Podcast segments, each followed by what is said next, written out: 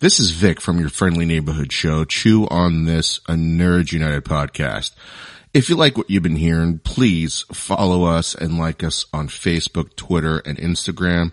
On Facebook, it's at Chew on This podcast, and on Twitter and Instagram, it's at Chew on This pod. We're active on all three social media sites. And it's not just podcast episode announcements, but it's also memes, nerd news, and any special events the show might be at. Now light some candles, pour a glass of wine, sit back, relax, and enjoy the show.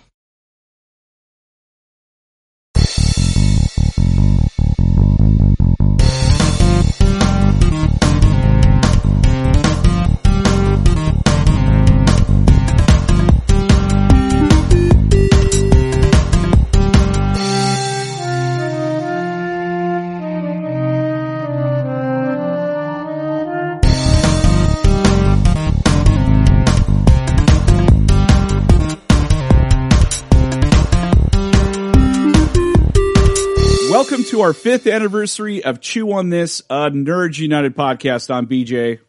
Vic. All right. All that padding paid off. It, We did it. we, we calculated somehow that, uh, if we did X amount of episodes every week, we would get to our fifth anniversary and number 300 and we finally made it. I'm sweating. since you got since you got a new uh, soundboard, a new mixer, that pretty much guarantees that this is not our last episode. no. So we have to I got put all some sorts of use new into that one. Yeah. Yeah. So we're gonna have to get some use out of that first. So maybe Right. another. Two, so maybe just another two episodes. Another two episodes. and send it back. All right. get your money back. You're like, did you Yeah, get a 30 day warranty receipt on that? Uh, gift Yeah. receipt? How many days? How many days till you got to you have to return it? That's how many episodes we have left. Yeah. Hope you, oh shit, I threw the box away. You're fucked. oh my god, we have to do the show forever. Um, anyway, so 300, we're finally here. Yay to us. Um, we have an amazing 300th episode. Um, yes. and this was kind of teased a while back too, if you can remember, if you actually listened to us. Yeah. Um, we had, uh, Paul Sun-Hyung Lee on, uh, right Twice. after, yeah, twice, but, uh, right after he, uh, was in The Mandalorian. We had him right then and there. Um, and we've been talking ever since. And, and on that episode, we said that, you know, all the stuff that he was talking about, we didn't, we might not want to wait till 300 because it was a really good episode yeah, it was um, really so- funny. with Paul's uh with Paul's blessing, we uh we were able to drop that episode wherever we dropped it, and then he agreed to come back. But not only did he come back uh for a third time, he came back with Andrew Phung as well, uh who plays Kimchi on Kim's Convenience. So this is a double uh conversation. There's four of us on this, so hopefully This you'll be is, able to keep uh, track. This is uh we have two award winning actors at the same time.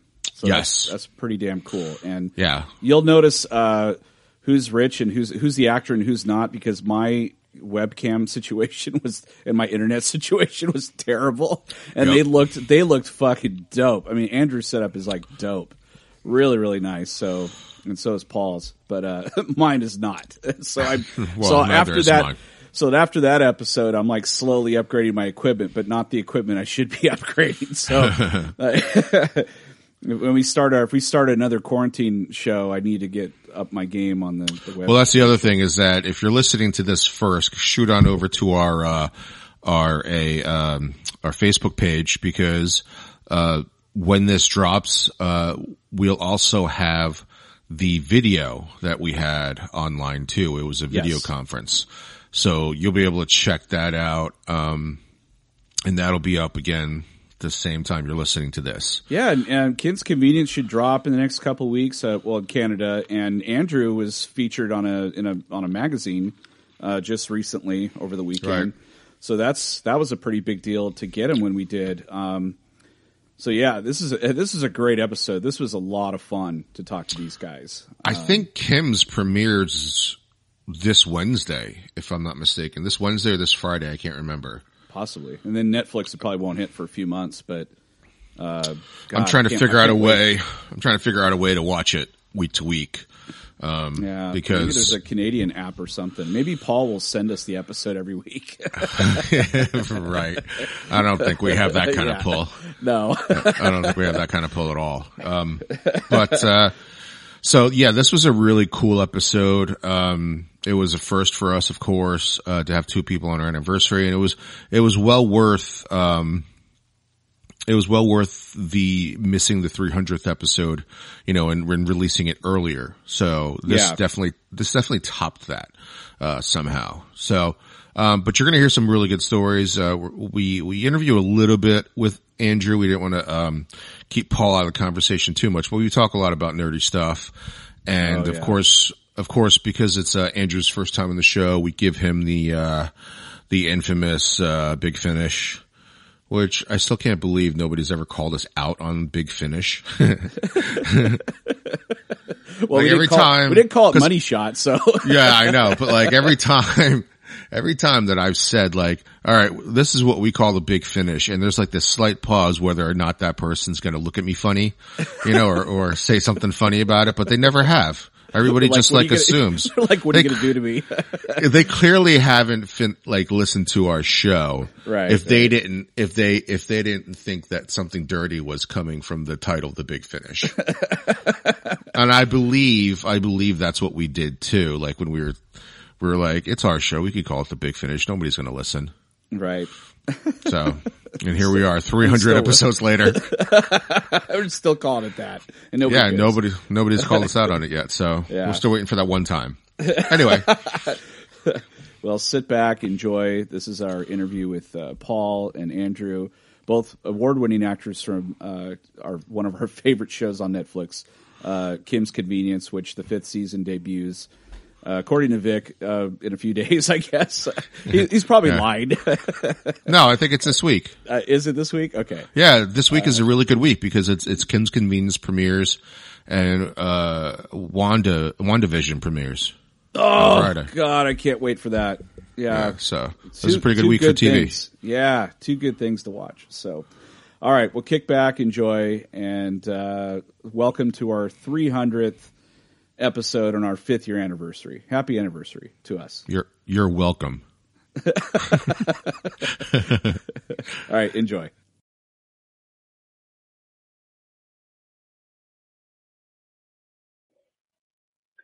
Welcome to episode 300 of Chew on This, a Nerds United podcast. I'm BJ.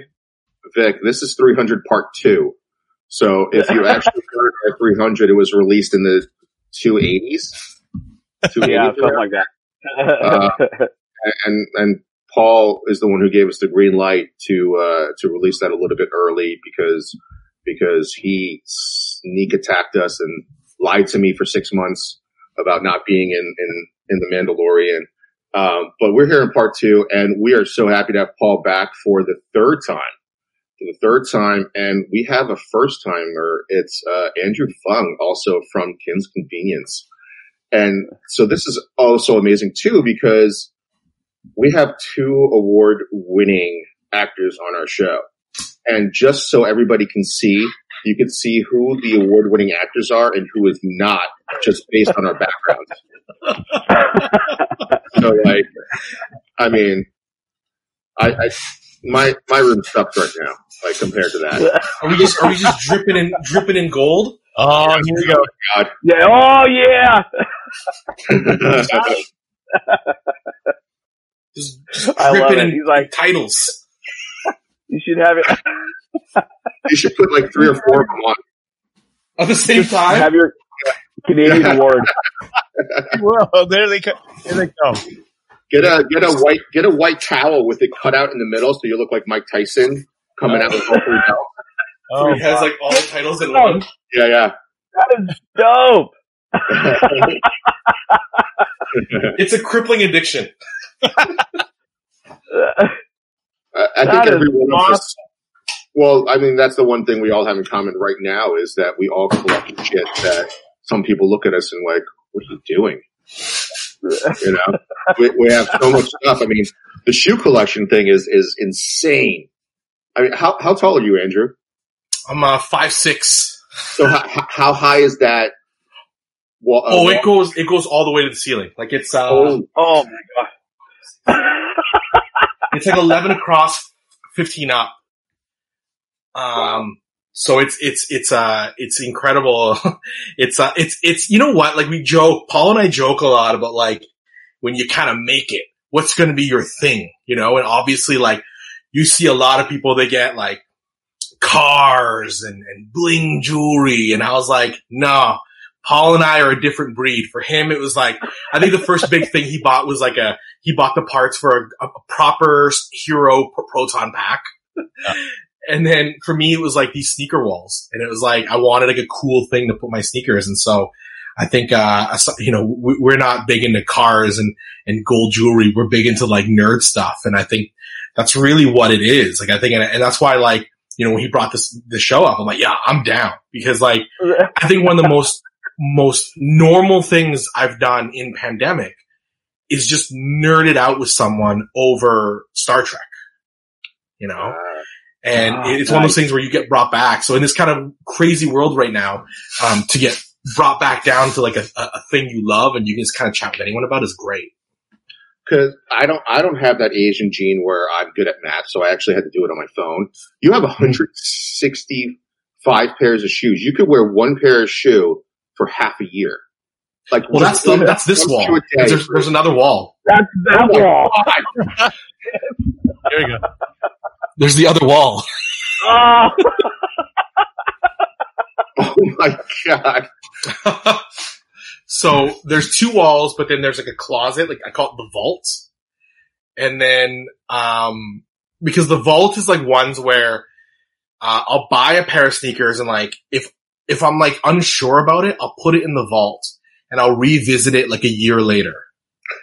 And there's some pairs that I've revisited, like, they're in, they've been in there for like five, six years and I'm like, no, not ready yet. And sometimes at the end of five or six years, I'll look at the market price. I'll be like, oh, those tripled in value. See you later. Um, or some like you appreciate as you just get older. Right. Um, but like my kids, so in Spider-Man Into the Spider-Verse came out. That movie is incredible. My, oh, I Oh, took yeah. my, my older son to see it. He saw Miles with the Jordans. So we had to track down those Jordans. My buddy at Champs calls me. He's like, yo, we got a size run in. You want to come down? So I raced down to Champs and I bought one of every size just so he, him and my younger son could grow into them. And then I checked recently and he's got a bunch of sizes as he gets older. They're going for like $400. So this $80 shoe is going for 400. I'm sitting there. I'm like, oh man, I don't know about this. Like, I feel like I got to flip this shoe, right? Now you can get that car. now you can go for the car. Just based on Jordans, right? Yeah, like if I flip a couple pairs of these shoes, you know, it's like that's that's a lot of money for him and put it in our bank account. So Solid. yeah. it's such like a sneakers is such like a, s- a cycle, but it's it's it's you know what it is? It's it's something that wasn't acting, and and when acting was my hobby, that was my thing, that was my addiction. You take classes, you do improv, you chase stage time. But when improv and comedy became my full time job, sneakers kind of became that hobby, and I think that's like why guys like us always connect. We always have like a hobby on the side of the thing we do.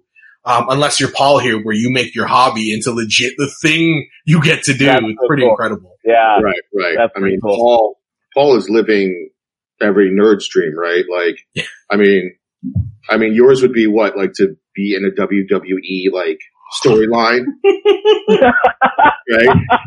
Um, Wearing sneakers. I don't know if you remember, but years ago, Ken Jeong, when, when they're promoting Hangover 2 or 3, Ken Jeong and the, the guys from The Hangover, or no, our entourage showed up or something like that. And at one point they threw Ken Jeong in the ring and I just was like, nah, I'm good. Like, I'm good. Like, they threw him around like a rag doll. And I was like, nah, I, I'm a fan, but I, I'm good just to watch. But, but this year, Paul, like this, this coming up on a year now, last year in December, I messaged Paul. I'm like, hey, Paul, like, um, someone at WWE who's a big fan of Kim's sent me some tickets to the show. You want to go? And Paul's like, yeah. So we, we got a few buddies, like a few dads around us to go. And, you know, we're thinking we're going to just go watch a show. Well, the seats are like second row ringside All right. Oh man. So we get there, but then I've, over the years, I've made friends that are pro wrestlers and one of them is, his name is Sami Zayn out of, out of Montreal. He's the current intercontinental champion and he's a fan of the show. I did an improv show with him and we, we connect over Twitter and I shoot a message. I'm like, Hey, we're in the audience. And he messages me. He's like, you want to meet me backstage? So we walk around to the security and I'm like, Hey, I'm here to see Sami. And the security guard gives me like a hard time. But then he looks over to another guy and he's like, come on in. He welcomes all of us in and we're standing there backstage at a WWE show watching Roman Reigns walk by, The Miz walk by, the, uh, the, the, the Sasha Banks and the female champions practicing their match. And I look at Paul and we're just like, we can't ever go to a wrestling show like normally again. Like this is Normally. the peak. yeah. right, right. That was like your behind the scenes when Paul visited uh the vault, right? Like that was your behind the scenes when Paul went to Star The Wars. volume. Yeah. Uh, the the volume. volume. Sorry, not the vault. Yeah. The volume. You're right. I mean, yeah. Paul, Paul had been telling us about about your both of yours how you guys feed each other's addictions.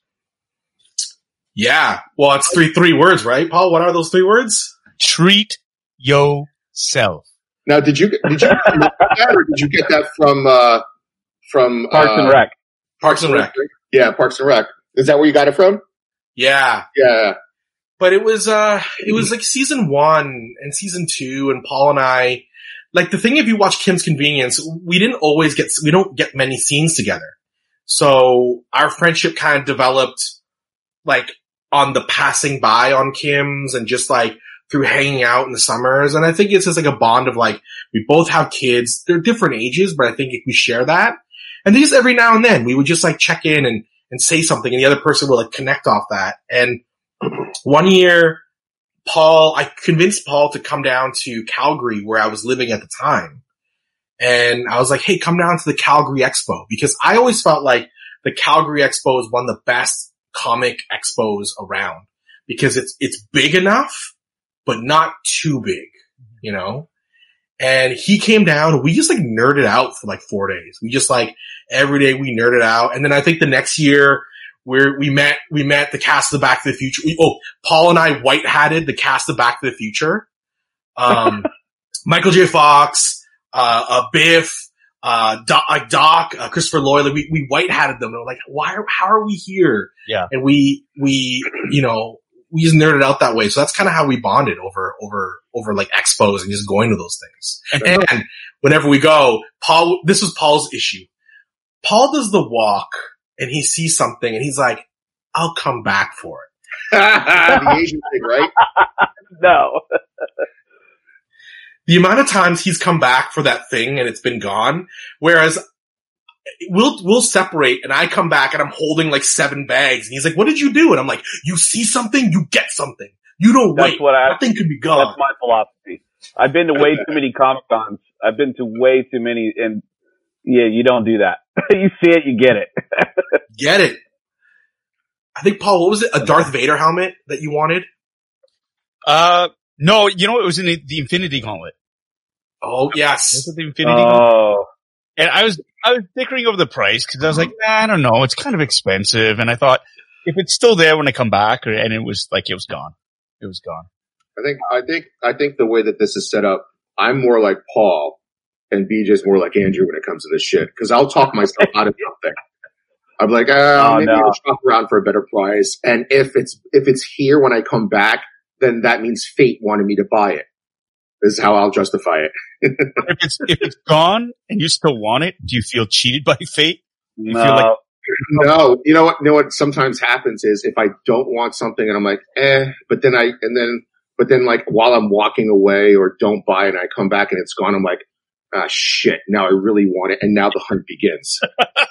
Oh, that's uh this box right here is the hunt. I saw a. I was at a toy shop, the one near near our house, Paul Treehouse, Yeah, yeah, okay. and they had a, a, a mint in box Ghostbusters Firehouse, oh shit! and it was like wonderful condition. It had been used, but obviously like well taken care of. Decals were great, and he was asking like three hundred, and I was like, oh, I don't know about that. I come back a week later, it's gone. So I had to, try, I had to like, I spent two months tracking one down. So finally one came, uh, but it's, it's not as nice as the other one. Like I know that, but it was, was it was like half the price. All right. Okay. Trade off. Trade off. Uh, but yeah, it's like, I think that's how we bond. We, and we bond a lot through that stuff and we bond through like, you know, when Disney, when it was announcing everything they were announcing this week, you know, I'm just texting Paul. I'm just like, with everything coming up and I'm like, oh my God, this is, this is fantastic, you know, and then, and then we start seeing this guy get all this fan love. Yeah. Like, like, and, and, and obviously whatever happens, happens and he won't tell us if it does. So, you know, Paul's sitting there right now. He might have some info. He might not, but regardless, it's incredible to see how many fans have, have connected to us and especially him over this, this, this nerd culture, you know, You know, and I think- relatable I think Paul's wearing a sweatshirt and that beanie so that when he starts sweating, when we press him on whether or not he's going to be in the Mandalorian, that he has an excuse of why he's sweating. Vic, man, six months of you, you needling me and messaging me and I know I won't anymore. pounding me. It's so hard, man. It's so hard to sit on that.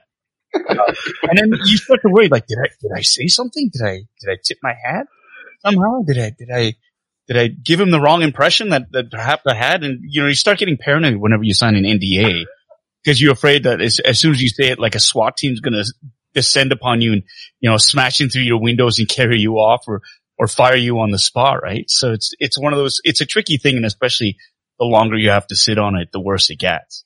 Well, you didn't say anything, but you going to In and Out almost ruined it. Right? Yeah. It did. It did. I think, I think the NDA is like more of like, you just can't go out and tweet it and share about it. But I think if like, there's going to be fans who kind of pick up on your whereabouts, right? Yeah. And like I did, I joined like a less of a fandom, but I joined the Winona Herbcast this year. Yeah. And it has like a pretty rabid fan base and not on the level of Star Wars, but like I did an episode early in the season and then, you know, it kind of fades away. And then I was, I was in Calgary over the summer often. And then some Eagle Eye fans were like, Oh, Andrew's been in Calgary a lot, just chilling in a pandemic. So clearly he's back on the show. But like, I just think that in this day and age, I think it, the, the NDA is more to deter people from like going out and, and sending out tweets. But I think there's Eagle Eye fans who will do what they do. And I think that's at the core of like true fans. But true fans are also the ones that aren't going to spoil it. If they, they pick up on it, it's like a, an Easter egg for them. If that fan, person does show up in an episode later, they're like, told you, like, I knew. And it's that, it's their connection to the show. yeah, yeah. I, I, I, I, you know, when the, when they announced stuff, I was sending Paul text messages saying like, "You're in this Ranger uh, show coming out, right?" He's like, "No, I wish." And then I sent him a picture of Anakin Skywalker yelling "liar."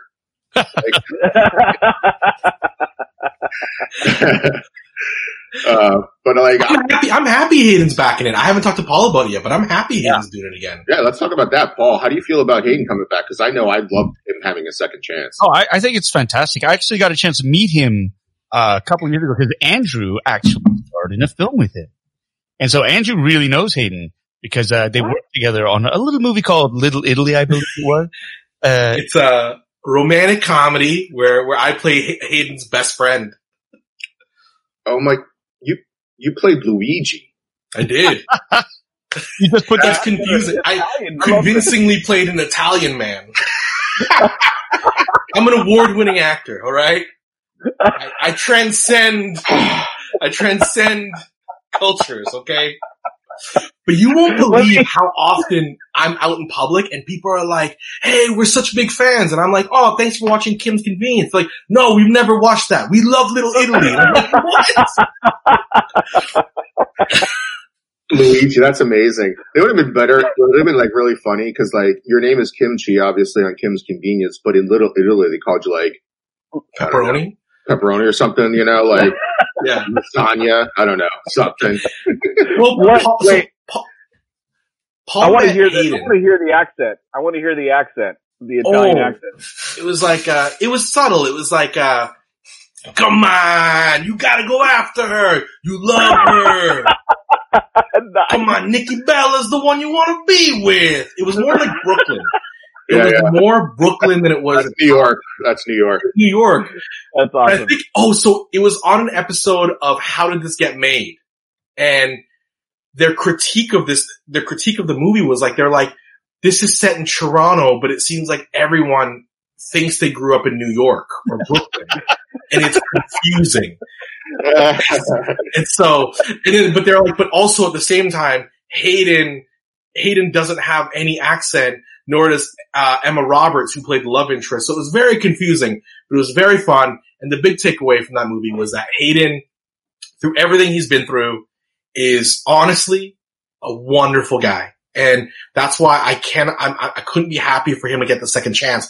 The first day I met him, we were, it was like, it was a week out of the movie. We were prepping and we, there was like a party from one of the producers and he like shook my hand. He's like, Oh, I saw your audition tape. I, I love your stuff. And he looked at me and he's like, Hey, do you want to come over and workshop some scenes? And I was like, yeah, sure. Like, so just that, that, that offer, just like him right there. It wasn't like he was just like, yo, come over to my place. Let's workshop the scenes. Let's make this as best as possible. So I think that I know over the years his career has gone, gone a certain way, but I, I really do, I'm really happy for him to have this back. And I think it will heal a lot of, you know, the divide that's happened over the years. Well, I, I watched before he was in the Clone Wars, I uh, or or Attack of the Clones. I watched uh, Life as a House. Mm. Uh, I don't know if you've all seen that. Um, Paul, have you seen Life as a House? No. No, it's He's a, it, really, really good in I that. heard great things though. I heard great things about him. he plays a he plays a troubled teenager, like really troubled. And uh, Kevin Kline is it Kevin Kline? No, not Kevin Kline. Yeah, I think it was like his dad. Yeah.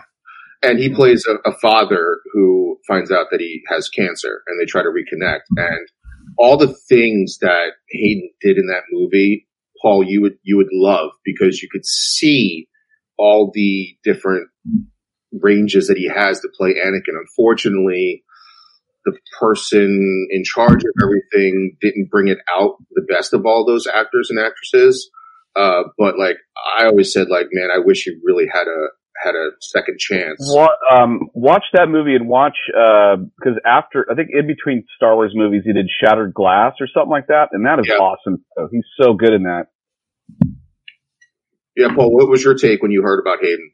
No, I was excited. I mean, you know, as as an actor, it, it, you're in that unenviable position sometimes where you you know if you're thrust in the spotlight, there's an immense m- amount of pressure to to uh to succeed or to do you know, especially if you're playing an iconic role like like an Anakin Skywalker. I mean, it's almost a no-win situation there. Um, and uh, you know, I, I feel for him. Like I, I had a small, small part in Star Wars, and I was terrified of fucking that up you know, and, and it's like for him to be Anakin Skywalker and have everybody sort of salivating going, okay, what's he going to do with this? And then to have, um, you know, like an old school director like George Lucas, who really isn't, I mean, I've never worked with him, but his, his directorial style, I, I'm not sure what it is, but he obviously wasn't able to connect with Hayden and bring out what he needed or what he thought translated well on the screen. And in terms of even screenwriting, like it's, it's tough dialogue sometimes, like some Mhm. dialogue, like episode two, Attack of the Clones, like that scene with Padme where he talks about how much he hates sand. Like that was just so, he didn't set out to write a bad scene, but it became a bad scene. You know, it was just Yeah, all the elements gone yeah. one way, but they went, they took a hard left and went the other way. No, nobody tries to make it hokey or this. It just sort of reads that way sometimes. And as an actor, you kind of go, you do the best with what you got and you're trying and trying and trying. And it's a difficult situation. And the end result is sometimes people just shit all over your work. Um, I mean, even the stuff that I did for Mando, like that scene with, with, uh, Gina Carano where I'm supposed to try to, you know, it's, it's all about subtext when, when Carson is asking her, like, you know, did you lose anybody from Alderaan? Like there's a whole fucking meme about how like, dude, the planet exploded. Everybody's dead. It's like, yeah, dumb shit. Of course he fucking knows that. Fucking point. Trying to fucking remind her that everybody's fucking dead. But, you know, surface, and they need that moment where they're like, "Oh, yeah, yeah, he's so dumb. He's gonna go around the entire galaxy asking people, you know, like, dude, did you know anybody on the Death Star?" It's stuff like that. So, there are audience members out there or fans out there who do that, so you're never gonna fucking win. Yeah, Uh, I, I think he's. a Oh my god. he was a sweet guy that when I met him. Um, and I was like starstruck. Like honestly, like I was starstruck when I met him that, that brief time in the distillery. And, um, you know, it's, it's I'm, I'm excited. And you know, Deb Chow, she's fantastic. And I have no doubt that she's going to be able to draw the, you know, uh, the best sort of experience, um, performance out of Hayden. Hayden's got something to prove. They've all got something to prove. I think it's gonna, they're really just gonna knock it out of the ballpark. this is one of the very few Star Wars things that people like fans actually have been dying for. You know, when they first bought Disney first bought stars Wars, we're like, you need to bring back Ewan McGregor as Obi Wan. He's got more stories to tell there, so everybody's really excited. Well, I'm just I, I'm curious what your guys' take is because when I heard that, I uh, I was excited, and then the more that I thought about it, I was like, well, wait a minute. Are is James Earl Jones coming back for the voice? Are they? Are do we get to see Anakin act without the helmet on, and he's all like looks like beef jerky? Like what? What is what is that going to be like? I think it's gonna be a lot of flashbacks. Yeah. I think it'll be Clone Wars flashbacks that you'll see. because you have to, you know, you, you want to have some of those. I mean, they speak about certain, uh, things that happened in, in the films, um, and they don't show them. And I think that's a really great way of bringing audiences in because, you know, those are deep cuts. If you've seen the Clone Wars, you already have a lot of the background, but a lot Oh, yeah. haven't. And so if you've got a series like, like Obi-Wan and you're bringing back Anakin, like you want to see the two of them, uh, at their prime when they were best of friends going through hell Oh my god. like that would be, I- and that's heartbreaking when you see the, the transition then, right? Uh, it raises the stakes. So I, that's my guess. Uh, I'm just putting it out. Man, if I see um if I see Obi Wan in that um stormtrooper gear, I'm gonna flip out. Yeah. Because we never got to see that. We got to see that in the Clone Wars, but not in live action. Dude, you brought up a good point. I never even thought in a million years they would do flashbacks. That's a really good point.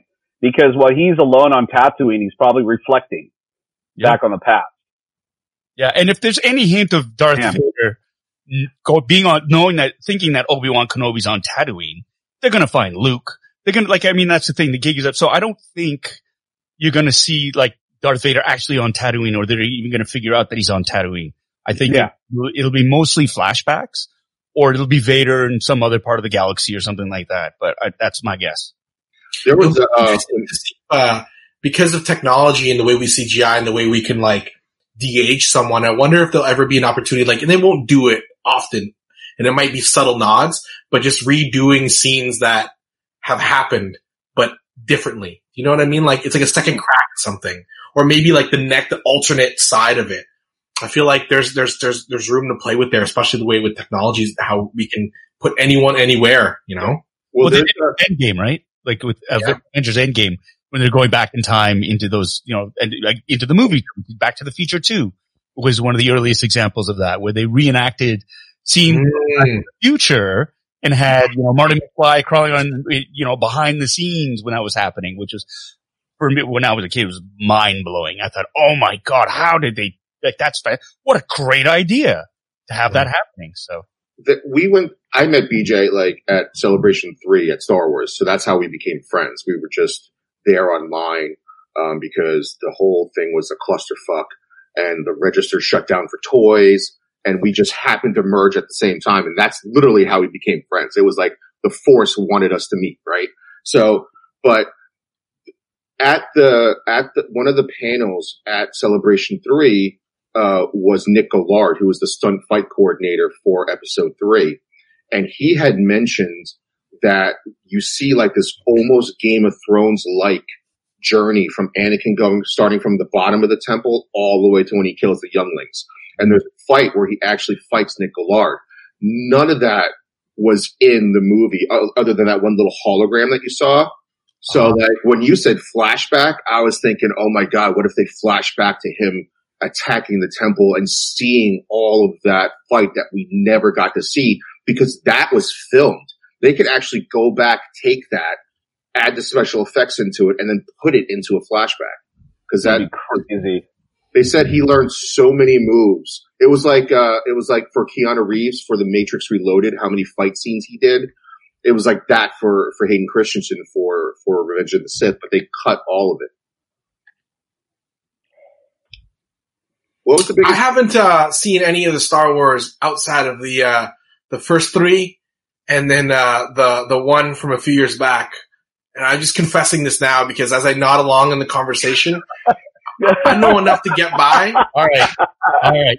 He's, Let's- he's But and, and that's my that was my biggest fear because like I think often people will be like, "Oh wait, you're not a Star Wars fan." I'm like, I'm not saying I'm not a Star Wars fan. I just like never got into it. They're like, "How did you never get into it?" And I'm like, "Here's the reason why." It just seemed like every time I thought about getting into it or I was interested in it, there was always someone in the room who knew so much more. And I always Oh, thought to myself, yeah. no matter how hard I work, I'll never be that guy. So I just never got into it. It's not a contest though.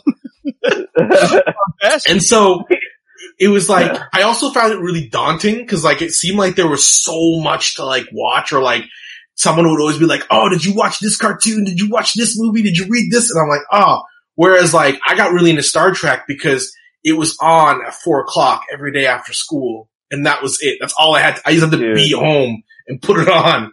Did Uh, you watch? Did you watch? Um, so during the pandemic, I took an opportunity to watch Picard, Yeah. and uh, I loved it. Oh, Oh, my you god! did. Yeah, Picard is amazing. What a show that is. Paul, did you watch it yet? I watched the first three episodes and then I stopped. Um, yeah. because, uh, I, I mean, I meant to pick it up and, and keep going, but then the pandemic happened and I thought, okay, well, I'll save it and I'll binge it. I just haven't gotten back to it, but I really, really do want to see how it ends, like first season at least, right? Um, but I was enjoy, I thought I was intrigued by it. I was very intrigued by it, but I, no, I have not finished it. I think I, I enjoyed it, but I didn't love it. And I enjoyed it from the sense that I, I love Patrick Stewart and I liked what they were doing. Yeah. Yeah. Um, and, and, and obviously towards the, the end when he meets up with Riker and that last couple episodes, not a spoiler, Paul. You know, Jonathan In the Frakes is going to Hey, be no, I'm it. going to burn it down. Oh, sorry.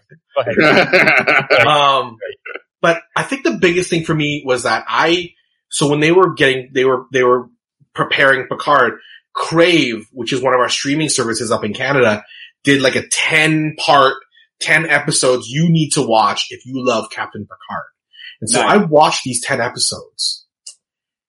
And, and, and the thing is that Picard and Next Generation, there's some episodes there that I just don't think they'll ever touch in this new way of storytelling.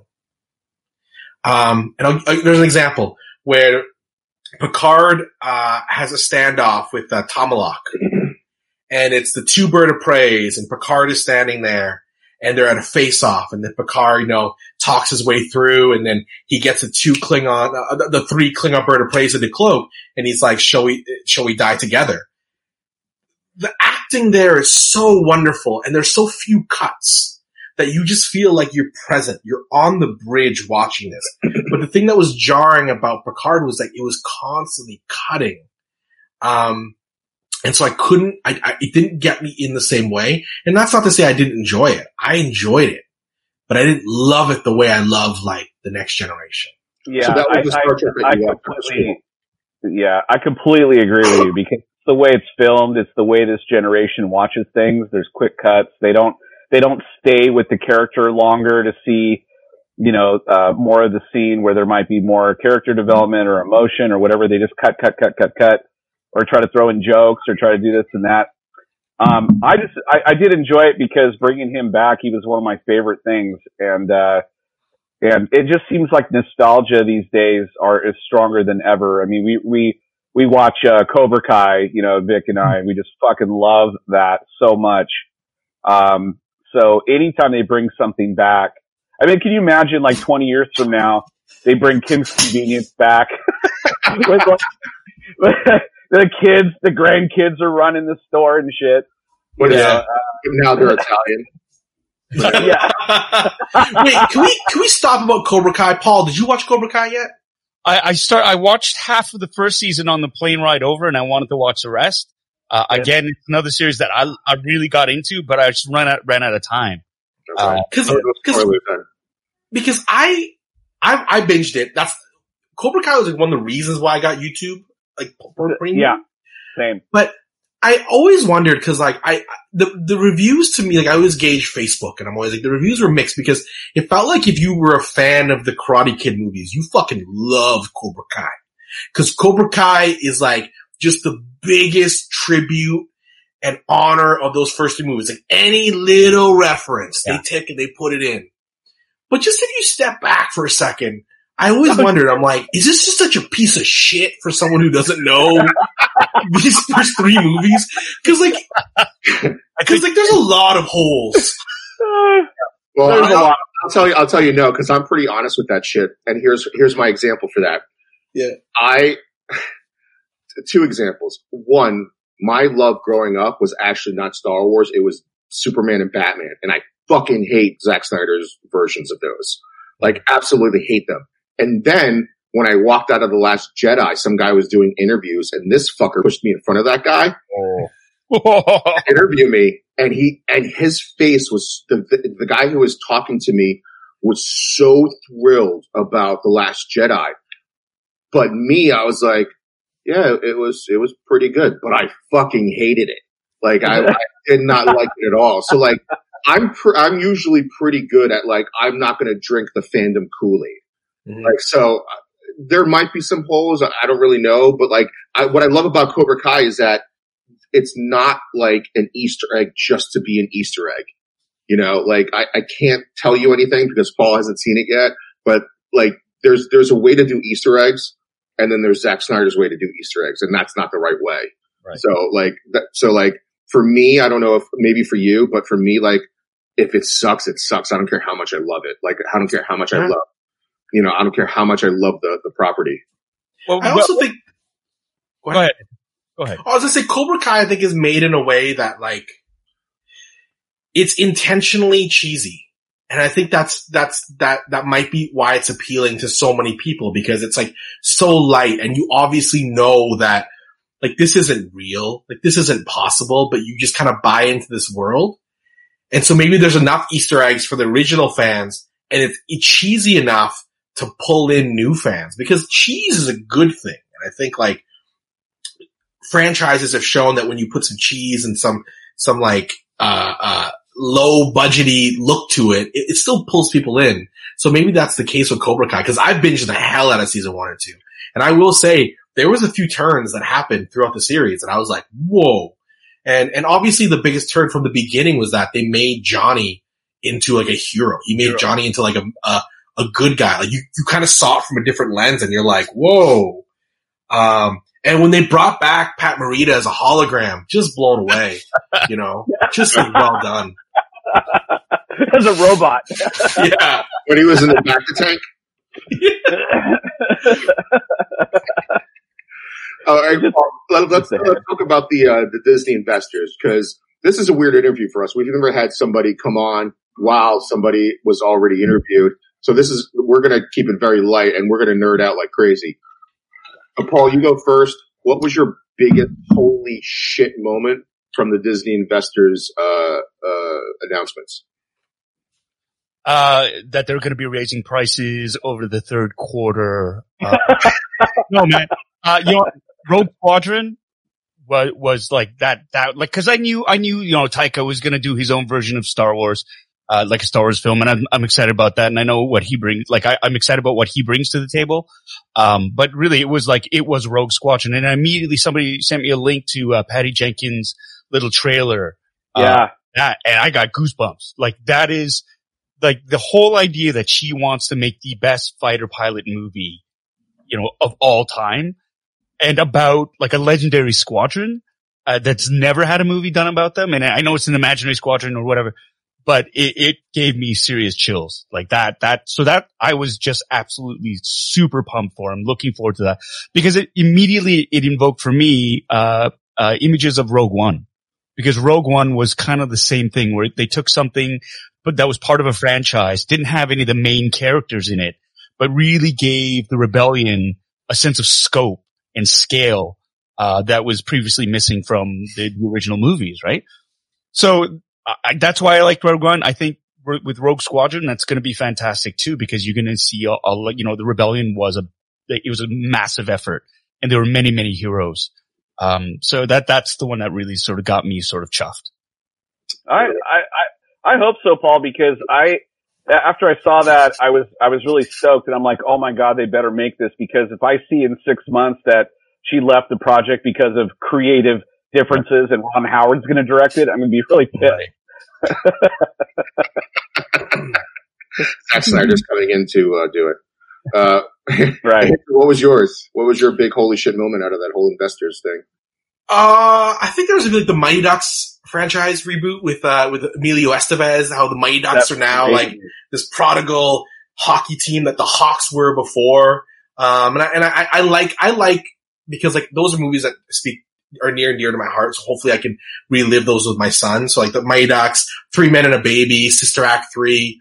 But I will say, here's the thing: I was so blown away that they did not do, and they did not announce a Darkwing Duck uh, continuation. Yeah. And and Ducktales this season, Ducktales had an, an hour long episode where they they had a whole episode around Darkwing Duck. And and then two years ago or three years ago, they did an April Fool's joke as Darkwing Duck, and it blew up. And I'm like, you have this franchise. You've done DuckTales. You're doing Chip 'n Dale's Rescue Rangers. To me, Darkwing Duck, especially in the superhero craze, and DuckTales has done so well. I'm like, I'm blown away they did not announce Darkwing Duck. Hmm.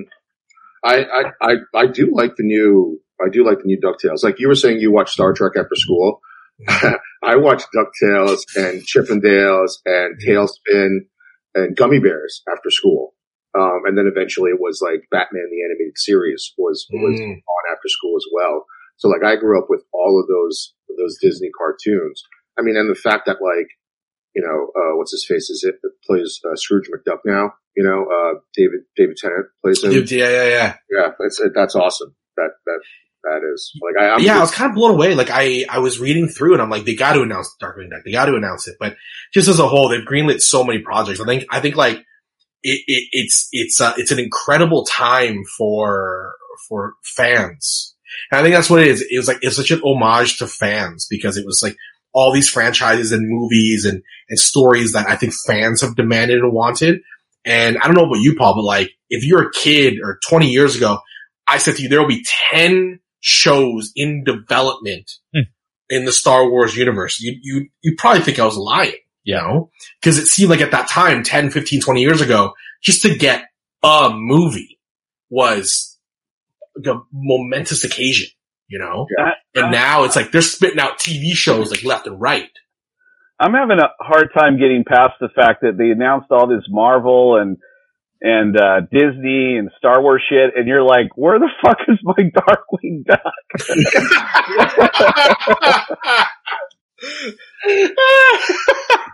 you did you did you did that was that was a surprising one. I thought you would have went, you know, at least Marvel or something or Star Wars. No, not Star Wars after you just told us, but maybe something Marvel. But Can another confession. I haven't watched any of the Marvel movies after Cap, after Iron Man 3.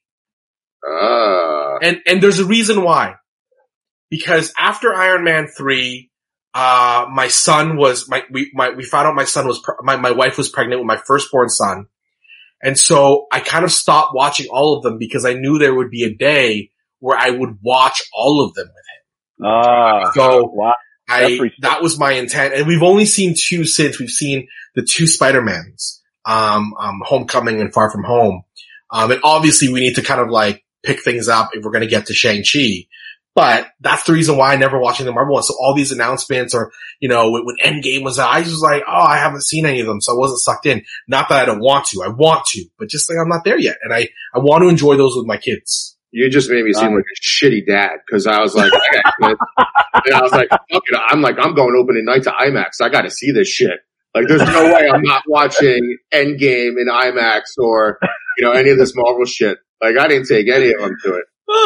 but I, I did leave a wedding early. Like we, we faked, uh, we faked my wife being sick at a wedding so we could leave to go watch a Fast and the Furious movie. So we're not all angels. Okay. Fast and the Furious. I will call in sick. I will to a close friend's wedding. I will leave that wedding early. And the reason why we didn't want to have to get a babysitter a second time. Can we all agree the fakest thing in all the Fast and Furious movies is that Vin Diesel beat up The Rock? Like, Yeah. I'm okay. I'm okay with them driving a fucking sports car between two buildings, but uh, and and parachuting somehow out of a car onto a thin road on the side of a mountain. But I am not okay with The Rock losing to Vin Diesel. Yeah. Well, those guys don't even want to be in a room. Like, they, they, they, they didn't even film the last movie together. I think they filmed separately. Yeah, yeah, they, they, they had some Which is- major beef. is- Yeah, which is, it's, a- it's a bit disappointing. Like, I think that like, there's so much money on the table and it's, it makes people fans so happy, but I guess it is what it is, right? Look, if you really like this show and it tickles your nerd spot, please review the show on iTunes and Facebook. It'll help getting the show sponsors and allow the show to keep putting out daily and weekly content. Now back to our regularly scheduled program. Um, but the Fast and the Furious franchise, I'm all over that. And the reason why is because I've been on board since day one. I know everything I need to know about those Fast and the Furious movies. Um, and so I feel like I'm with them, you know, and, and it might be because Paul, you saw those Star Wars movies as a, as a kid in theaters, you know, or some of them. And so I think you've been on board. I just like haven't gotten on board. There's like too much to like get through. I just, I just think it's weird that you put your eggs in a basket in Fast and the Furious, but not the Marvel movies. That's Like, you had enough, you had enough, yeah. like you're not going to show your kids the Fast and the Furious movies because that's your love. Fine, you guys can have this.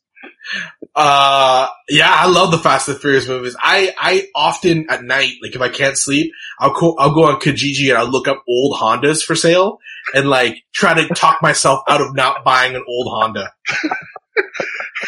and just souping it up. And put, putting like a lawnmower muffler in it and, uh, I wanted to buy, um, a Honda CRX, which is like a two door, two seater. It's like a hot coupe and I wanted to get one, do it up, paint it white, put in some suicide doors and turn it into an Ecto Honda. oh, nice. Yeah. Call it Yeah. E Honda. Yeah, yeah. nice, nice, nice. I've been very close. I, I want to ride in that if you do that. Like I Oh. want, I want the siren. I want to click on the siren. I want all of that. I want the lights. Don't do the Ghostbusters 2 thing with the, with the sticker tape thing. Yeah, yeah. uh, Don't do that one. Do the original one without the ticker tape. Cause you guys were saying like, what, what would you do when you finally made it? You know, Paul, you're, you're with all of the geek stuff, all the nerd stuff that we love. Andrew, you got your own, your own nerd stuff with the shoes and the belts. I would probably do a mixture of both. Not, not the belts, but probably the shoes. But the thing that I always said, like if I won the lottery, yeah, I think everybody plays that game. One of the first things I would buy is Batman's tumbler. Cause I always thought it would be awesome. The And that- Batmobile. Yeah, the Batmobile, the, the giant Batmobile in Nolan versions, so that I could just go grocery shopping in that fucking car. Like how great would that be if I showed up to like a grocery store, bags of groceries, and I just pop open the, the sliding hood door, the top of it, and I just stick groceries in there. And it's just like, it's not Batman coming out, it's a fat Asian coming out of the Batmobile. Yeah, the tumbler, that would be one. They, I don't know where I would park it. There's uh yeah, you park that wherever you want, man. You use monster truck other cars. There's no, there's no, there's no boot for it too, because the wheels are so fucking big. Right. oh, there's a cop. You get outside. There's these like these like bylaw officers. Are like, I don't know what to, I don't know what to do. What do we do? Yeah, they're How do trying to, like, the they're trying to, they're trying to like zip tie two boots together. Just Yeah. to get, Yeah, Uh, we saw during the pandemic. We went to the drive-in. Uh, like they were doing drive-ins, and, and I was out. I was out west shooting something, and I took. I brought my son out for a block of shooting, and we went to go see Lego Batman at the drive-in. And it was like it's like a big parking lot, and they did a really cool thing where they had like a bunch of people dressed as superheroes, but there was a Batman with like a tumbler he had made, which was very cool. It was like street legal. It was like half tumbler, half prowler convertible. He did a great job on it. nice, Yeah. Nice. I would just Yeah. waste my money on cars like KITT, like Knight Rider and Back to the Future, like a DeLorean. Well, Vic, where, where are you, where are you based? Where do you live? I live in Sacramento, but I'm originally from New Jersey. Because, cause like, I was, yeah, I was gonna say out there, like, that's where the hotbed of cars are. Because like, it, it- finding like old cars like that in Canada, they're just beat because of our winters. Like you can't find a Honda in the 80s without rusted everything. So like Yeah. I'll go on eBay whenever they list a DeLorean or a Honda or Honda CRX, it's always out of like that end of the country because it's like Oh, yeah. pristine weather, right? Salt free roads. I- That's so true. pictures of your winters. It's freaking crazy. I mean, I'm from New Jersey and people complain in California when it's 50 degrees. I'm outside in shorts. You know, like, that is 50 degrees to me is not cold. Um, I mean, I wear shorts almost year round and people look at me like, I'm like, I just went out shopping yesterday. It's 50 degrees out and I was like in flip flops. You know, like it's not cold to me. And then, and that's in New Jersey. In Toronto, where you guys are, that's even worse. That's like, I Yeah. pictures of like like a foot of like uh, uh, of ice on cars. Like you can't even see the car get to it. Like just horrible stuff. That's that's extreme though. I mean, Yeah. it usually isn't like that. Um, I mean, we we'll get we'll get periods where it's like that sometimes, and and uh, you know we get shit all over with snow, and then that's the frustrating thing because the the houses in East York, where the neighborhood that we live in, um, they're, they're so tightly packed. There's no place to put the snow, and you can't throw it out into the road, right? Mm.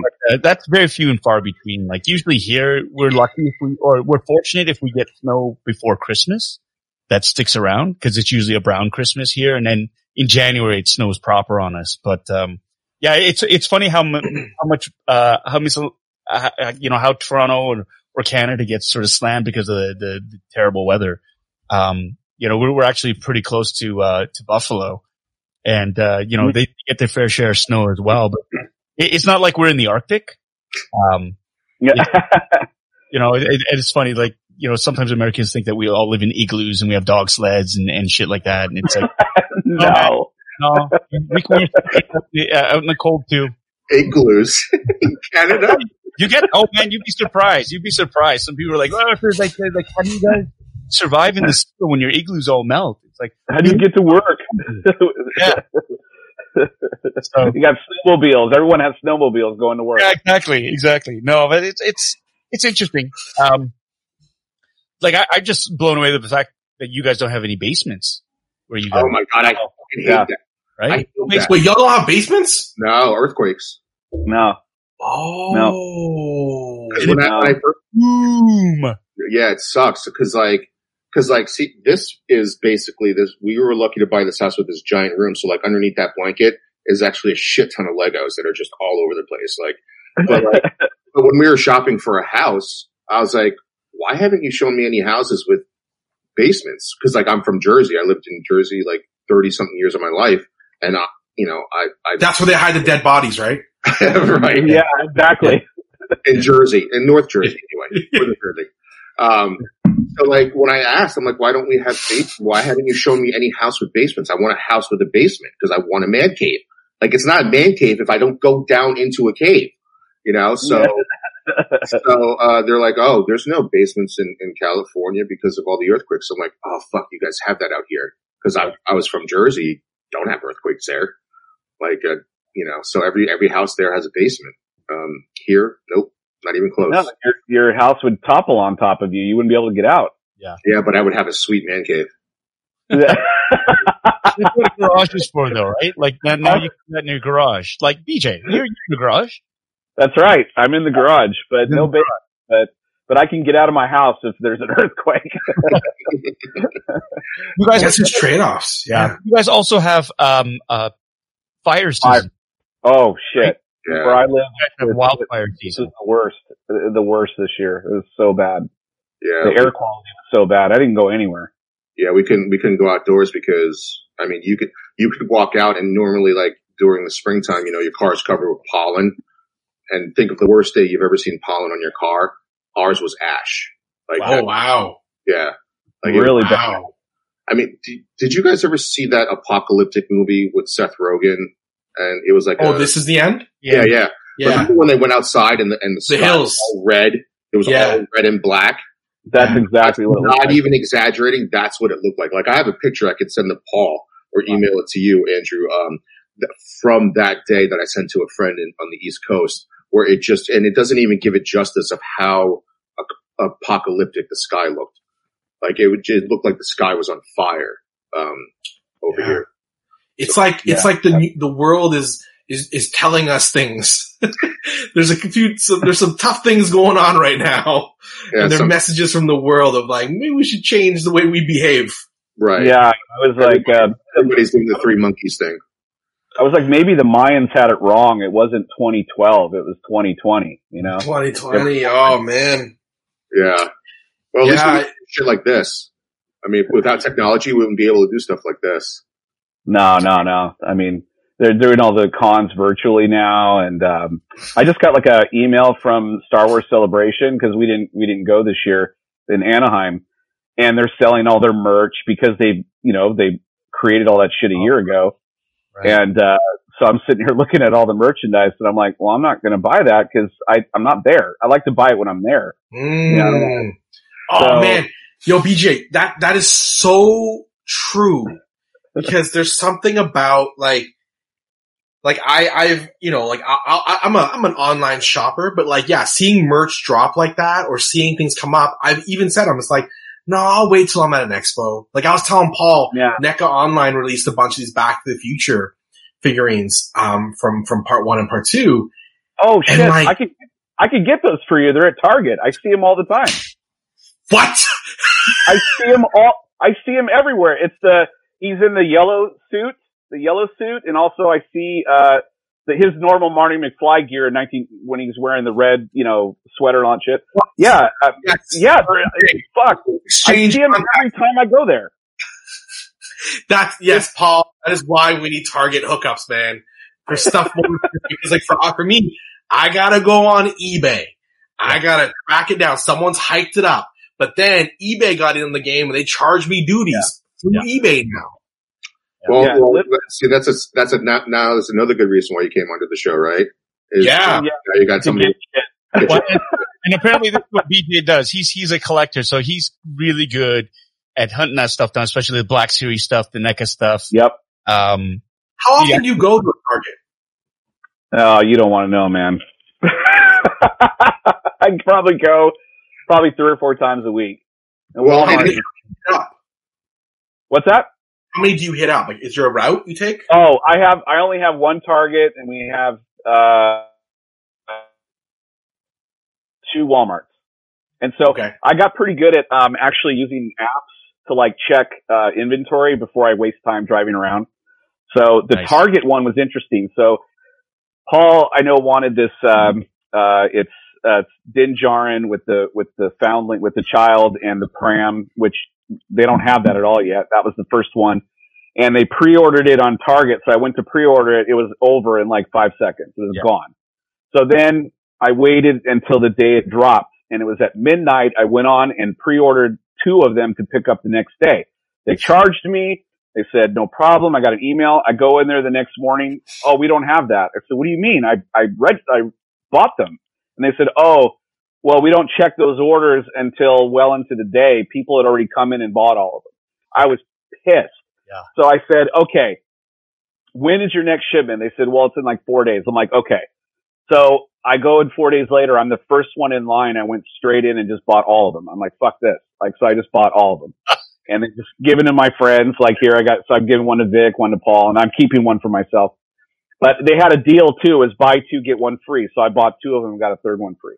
Nice. So that's, uh, you're getting the free one, Paul. I'll Duty I'll free.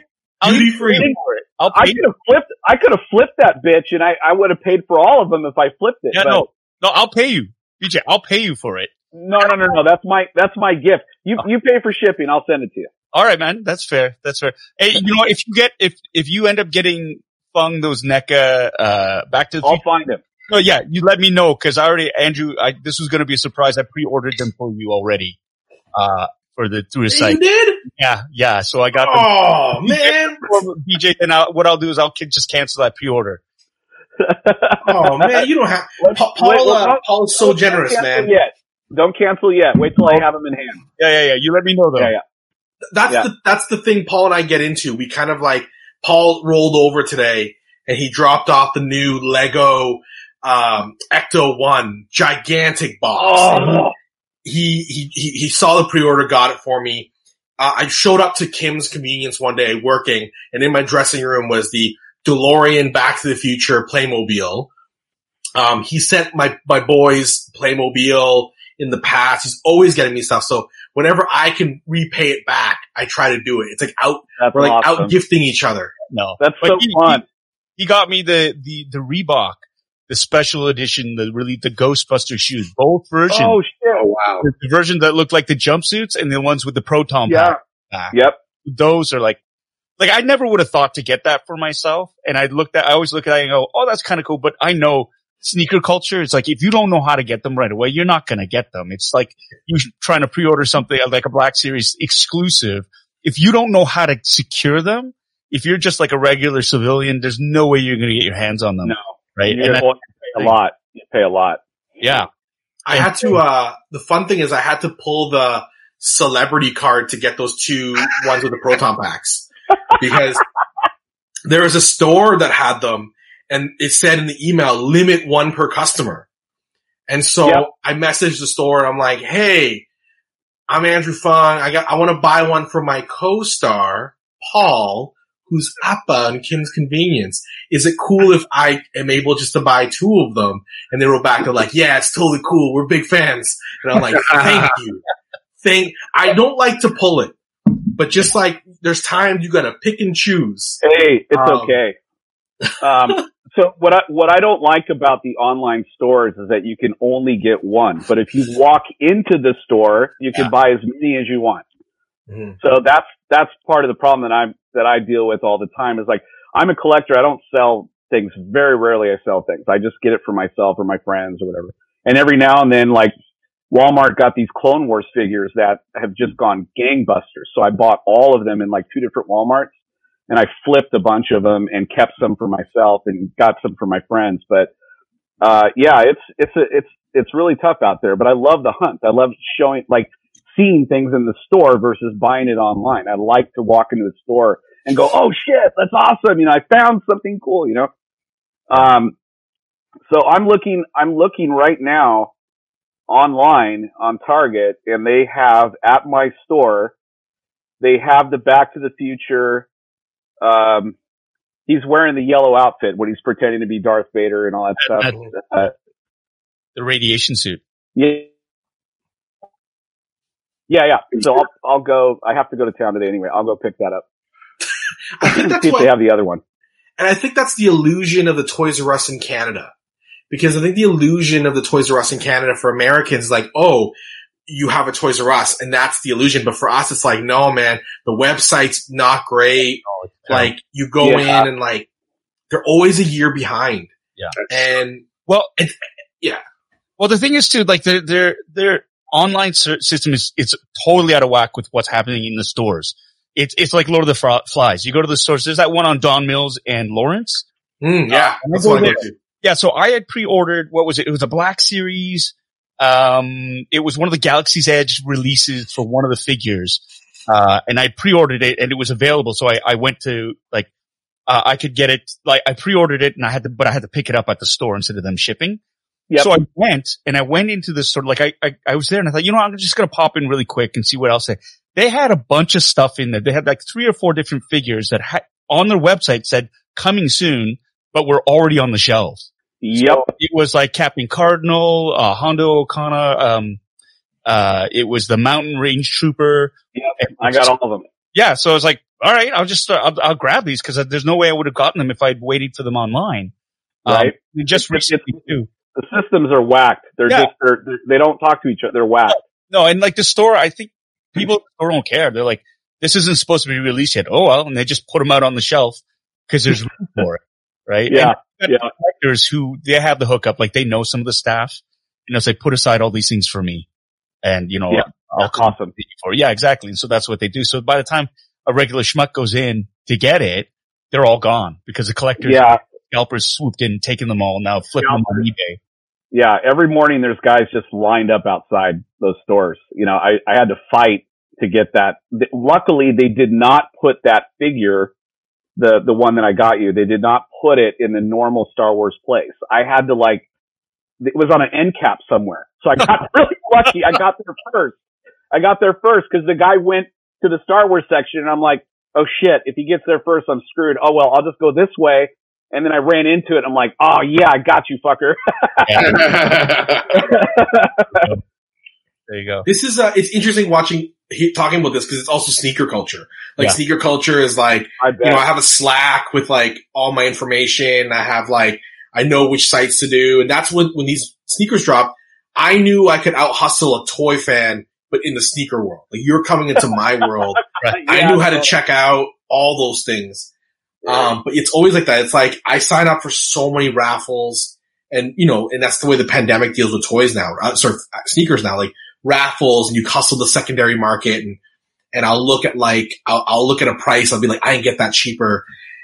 But it's like, it's, it's kind of like, that's always the hustle on the side. And I think that's just like the addictive nature of this nerd culture, right? But that's why I miss from the very thing we're talking about. I miss cons. Yeah. Because you could go to a con and you find that table and yeah, you're paying like a 10, 20, 30 dollar premium, but you didn't have to go to Target at 7 a.m. in the morning, fight some dude, right? Right, right. Exactly. Plus, they always have like figures that you're like you've never seen before, or a toy you've never seen before, or a toy that you forgot about, like Yeah. a kid, and th- that kind of stuff is like, oh, and then I love, I love the one, one of my favorite booths or or tables are always where they have some of the new stuff, but they have like the vintage. Like I'll mm-hmm. always go to the Transformers table that has like the vintage Transformers when they used to make Transformers out of metal instead of Yeah. plastic now. Like I, I love, like I grew up big time with Transformers. It was, was like another first love of mine. And, you know, and then there's another, there's like, so like I was, I grew up loving Batman, Superman. So Zack Snyder shit all over that. I grew up loving Transformers. Michael Bay shit all over that. You know? So, I mean, Bumblebee, Bumblebee was great though. What's that? Yo, I, then it was Teenage Mutant Ninja Turtles, Oh yeah, yeah. Oh. Like, shit all over- shit on that too. and then yeah, Michael Bay. We ha- we haven't talked about it yet, and I kind of want to bring it up. How do we feel about the Spider-Man 3 news? I'm nervous. I, Oh, Yeah, I, I'm nervous because it's it, it reminds me of the Spider-Man three originally from Sam Raimi, how the studios got involved and screwed the whole thing up. So I'm worried that there's going to be way too many, way too many uh, things going on there. Yeah, like way Spider-Man, Spider-Man 3, and what come to mind immediately, like, I'm like, oh shit, Amazing. they brought all these characters back, but then I was like, immediately I thought of Spider-Man 3, and then I thought of, uh, Amazing Spider-Man 2. Because the first Yeah. Amazing Spider-Man wasn't actually that bad. It was pretty good. I loved pretty Andrew good. Gar- yeah, I loved Andrew Yeah. Garfield and I loved, uh, Emma Stone's, uh, uh, you know, their chemistry together. Obviously they were dating at the time, but their chemistry was great. But then in the second one, it's like, let me just shove as much shit as I can into this one to set up a bigger world. Because everybody tries to do that because Marvel is so successful. But everybody tries to rush into it. Like it took DC two movies to do the Justice League. Hmm. It took Marvel, what, four movies, oh. five movies Five, yeah. before Yeah. the first Avengers movie.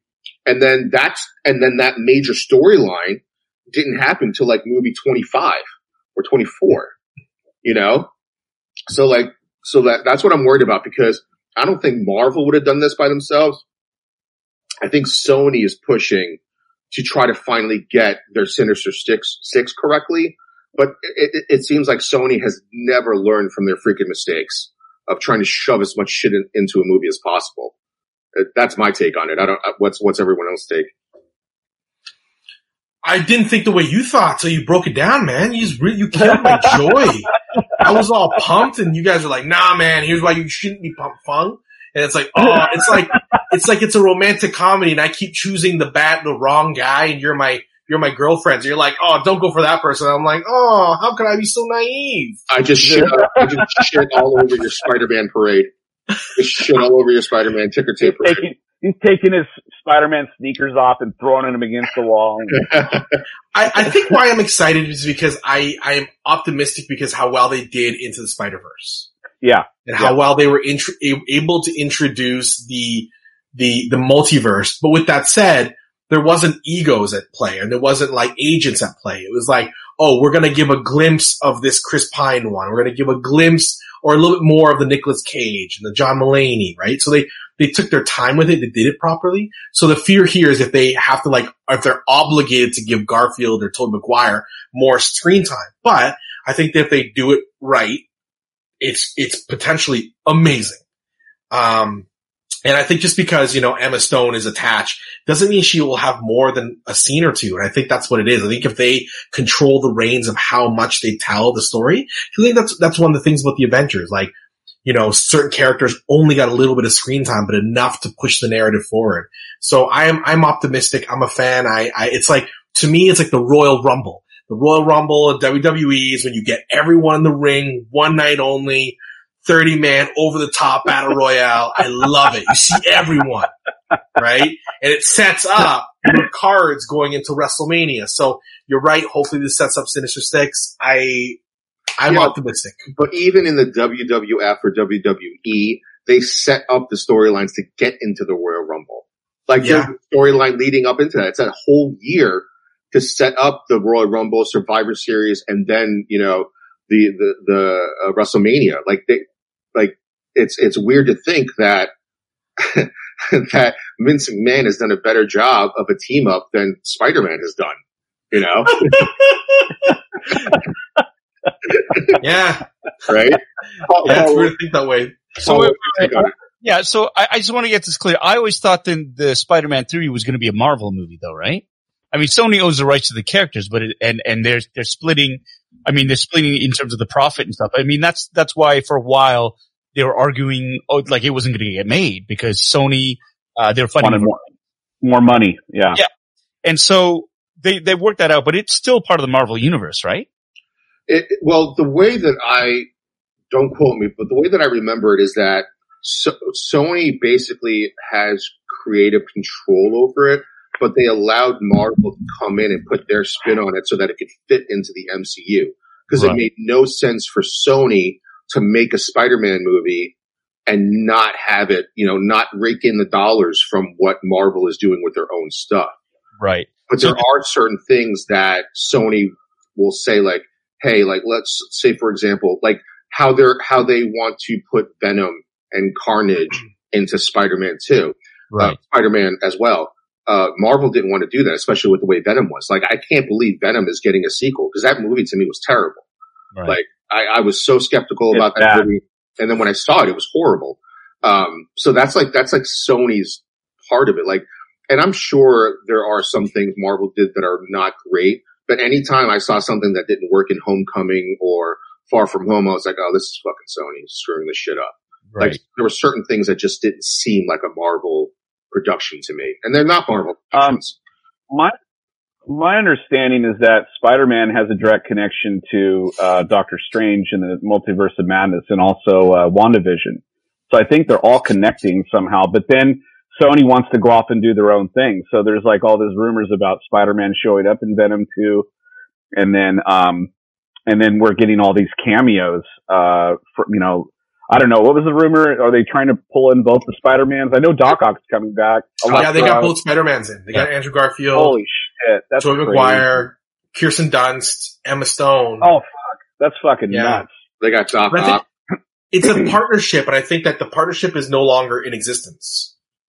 Oh, really? So, so I think, I think for Far From Home and Homecoming, those are partnerships where they like split the revenue, but I think Sony was unhappy with the revenue split or Marvel, they were just unhappy with it. And I think that they couldn't create the relationship, so they separated it. So Sony makes the Spider-Man movies, Marvel makes all their franchises. Um, and that was the trade. I think there was trades. Like they got Robert Downey Jr. into, uh, Homecoming and they got, um, and, uh, uh, Tom Holland into Civil War. So I think it's a trade. There's like a trade, but I think it's not happening anymore. It's its own thing. Yeah, now. They have some weird thing with the Hulk too. Like they can't, that Marvel can't make a solid Hulk movie because uh, what what is it? Um, Fox. owned by? Well, no, not not not Paramount. Is it Paramount? uh, Universal. Universal. That's right. And so they can't do like a single movie. So they're they just, but the, in the contract they can do like he can have parts and things and stuff like yeah, that. that's why they. That's why they. That's why they took some of that World War Hulk comic book and put it into Thor. Uh, Thor two, or was it Thor three? Yeah, that's Yeah. did that one. Yeah. Thor Ragnarok. yeah. Thor- Okay. So that's that's why that's why you got the the- storyline in there. So Marvel Marvel doesn't own Spider-Man, but they got you know Fantastic Four and um, Daredevil and all that stuff back, and they got uh, he's got great internet. No, I think it's amazing that Sony, Sony, I think it's amazing that Sony paid so little for Spider-Man, you know, back in the day because Marvel was in trouble. You know, they so that. little. Yeah, yeah. Marvel was just selling off characters. I think it's a highlight of, well, at the end of the day, wh- uh, why I'm optimistic with Spider-Man is they're doing something that they have the, like the fans have commented on it. There's been possibilities. They're doing something with it and it's always great to see a big giant company doing something with a franchise they have. If you can take a cue, Disney, you have Darkwing Duck. Make the re, just bring it over. It's already there. Right? give me Sony's doing it, Marvel's doing it. Give give me and my kids what we want. Darkwing Duck. Let's get dangerous. oh my god, you're you're not going, you're not jumping off that Darkwing Duck soapbox. No, I just felt like it was a good way to tie it all up, Oh, yeah, tie yeah. together the the, a- it's a the, nice- the, nice threads callback. that we've ne- we've created in this Nice conversation. callback. It's a nice callback. It's a nice callback. Um, I, I don't know how much time we got, we have you guys, but we're, we're gonna, uh, we're gonna do our big finish with Andrew. Paul, you've already been through this. It's, uh, it's three questions that every one of our, uh, guests get when they first come on. Um, and it's interesting to see, uh, you know, how they answer the questions differently. Uh, so Paul already went through, uh, this painstakingly three question, uh, ending, uh, already. So, uh, BJ, why don't you go with the first question? Uh, what was the first question? Right, I'll do the first question. I just all, uh, all time, all, all time favorite character can be from any genre. sorry, my internet's dying. Uh, Lieutenant Commander Geordi LaForge. Um, I think I just love LaForge because he, I don't know, I think he just like, there was a thoughtfulness of the character, but also a flaw. And he's the character I connected to most on Star Trek, uh, The Next Generation. And I think my interest has changed over years. I've gotten onto Riker a lot. Um, but LaForge just was like a good mix of humanity. And I think, um, his relationship with, with uh, with Data and also his struggle for for like whether or not he wanted his eyes, you know, wanted he wanted his sight was always something interesting. So I would I would choose LaForge. He was he was the one I dressed up as for Halloween. okay. Nice. Um, what would you get LaForge, uh, for a birthday gift? Shoes. Uh, shoes. I don't know. Well, uh, well, am I getting wait? Am I getting Geordi LaForge a gift or am I getting uh LeVar Burton a gift? No. Geordi. Geordi. Geordi. And don't You know give him a book. Geordi, for Geordi, I would get him a trip. Cause I feel like Geordi, I would get him a trip to somewhere beautiful. And I feel like he's the type of person who would want those experiences. And if we remember from, I think Star Trek Insurrection, um, uh, there's that moment where he wakes up to watch the sunrise. And I always thought that was really beautiful. And he was the type of person who would appreciate those moments. So like a trip to Italy, a trip to like to, to like Vietnam, somewhere beautiful that we can enjoy together. Hmm. That's a, that's a more awesome. thoughtful, that's a more thoughtful one than I would have thought of. I'm a thoughtful person. I'm a thoughtful Uh, BJ, Um, you got the What second one. um, what uh what TV shows are you uh, binge watching right now, or what do you have on the DVR? What do you have? What do you watch? Uh, I, uh, I, with my son, we've been binge watching DuckTales and we've been binge watching, um, a lot of Teen Titan Go. Um, but for myself, I found Ted Lasso, uh, over the last few months. And Ted Lasso is a character that Jason Sudeikis had created years ago for an NBC soccer commercial. And he turned it into a television show. And, and my God, it is, it has so much heart and it's so well acted. And, uh, one of my greatest joys was, was they released like a top 10 list of the year. It was like top 10 shows on television and it was like Kim's Convenience, Ted Lasso. And I was like, oh man, like it's so That's nice so you cool. mentioned in, in those worlds, but Ted Lasso such a, done a fantastic job. And I did a Q and A with them. Uh, Variety had put on like a Q and A and a, and a screening with the cast and like hearing their stories was great, but it's like a really well done show. And if you haven't seen it yet, please go check it out. It's fantastic. I- also, it's renewed for season two and three. Nice. Yeah, I don't like to invest in anything until it, I know it's going, but um, I hear that's a very good show. I hear that's a very good show. Well, like speaking Um, of what you said, the show there's, there's a show years ago called Flash Forward, I think made by the Lost creators, and my friend was like, "Oh, you gotta watch it! It's amazing!" And I'm like, so I binged it. It was fantastic, and I was like, "Oh man, I can't wait for the next season." And he's like, "Oh, it got canceled." Like, Fuck you. Yeah, yeah. Because till this day, I'll still Google flash forward fan fiction theories just because like, I'm still like sad it ended. yeah. That's like There you. Firefly. Firefly is the same one. Yeah. Uh, Still yeah, I, haven't did gotten that over too. I, I, I finally got forced into watching Firefly. Not forced, but like everybody was like, you know what? There's no ending to it. It got canceled too prematurely, but still watch it. And I, I ended up loving it, but I got angry too because I was like, why the fuck did Fox cancel this? This is fantastic. This is bullshit. Like who wa- who watches this show and is like, oh, this sucks? You know, like it's, it's ridiculous. What, but like, let's make Survivor season forty, but not you know, renew Well, Firefly. yeah, I hate, I hate when I like I'll, he'll he'll tell me shows, and then I'm like, well, did it have an ending? And what was the one that you said, Last Man on Earth or something like that? Didn't have an Oh ending. yeah, I love that show. Uh, And I it want- Oh, Last Man on Earth doesn't have an ending? No, No, they canceled it. Fox went on a canceling binge the, like a couple years ago. Canceled Wow. everything. and I wanted to watch that show, but when he told me they canceled, I'm like, I'm not going to invest my time into Dude, watching that. dude, they canceled they canceled Brooklyn Nine Nine, which is like a critical darling, and like it went somewhere else, and it's thriving. You know, NBC so it's got like it. whatever. NBC's crushing it with it. Yeah. Yeah. Yeah. Yeah. All right. So Ted Lasso, what kind of what kind of vehicle would he drive? Would he drive? Uh, and I'm going. This is like deep cut, so hopefully you can keep up. Uh, is he? Would he drive KITT car? Would he drive uh, Street Hawk, the motorcycle, or would he drive Airwolf, the helicopter? He would drive the KITT, KITT car because I think that he would just love having someone to have a conversation with. Ted Lasso is a very talkative person. He loves having a conversation. I think he would always be blown away saying like, "Oh, I'm just talking to my computer." Uh, the last question is usually the one where people have the hardest ones with because it usually depends on the mood. But your top three movies of all time. Um, so i- i- in, in no particular order, I would say, uh, number one is a film called Best of the Best. Uh, Oh Paul knows God, that movie. yes. oh, Tommy! What? oh yeah. So best of the best. And, and two years ago, Paul and I were at this award show in LA and I, I made a comment to, uh, there's a woman, Kate Park, and she's like very big in the Asian, uh, artistic community. And I made a comment about Phillip Rhee, the star of Best of the Best. And she's like, Oh, he's here. And I'm like, what?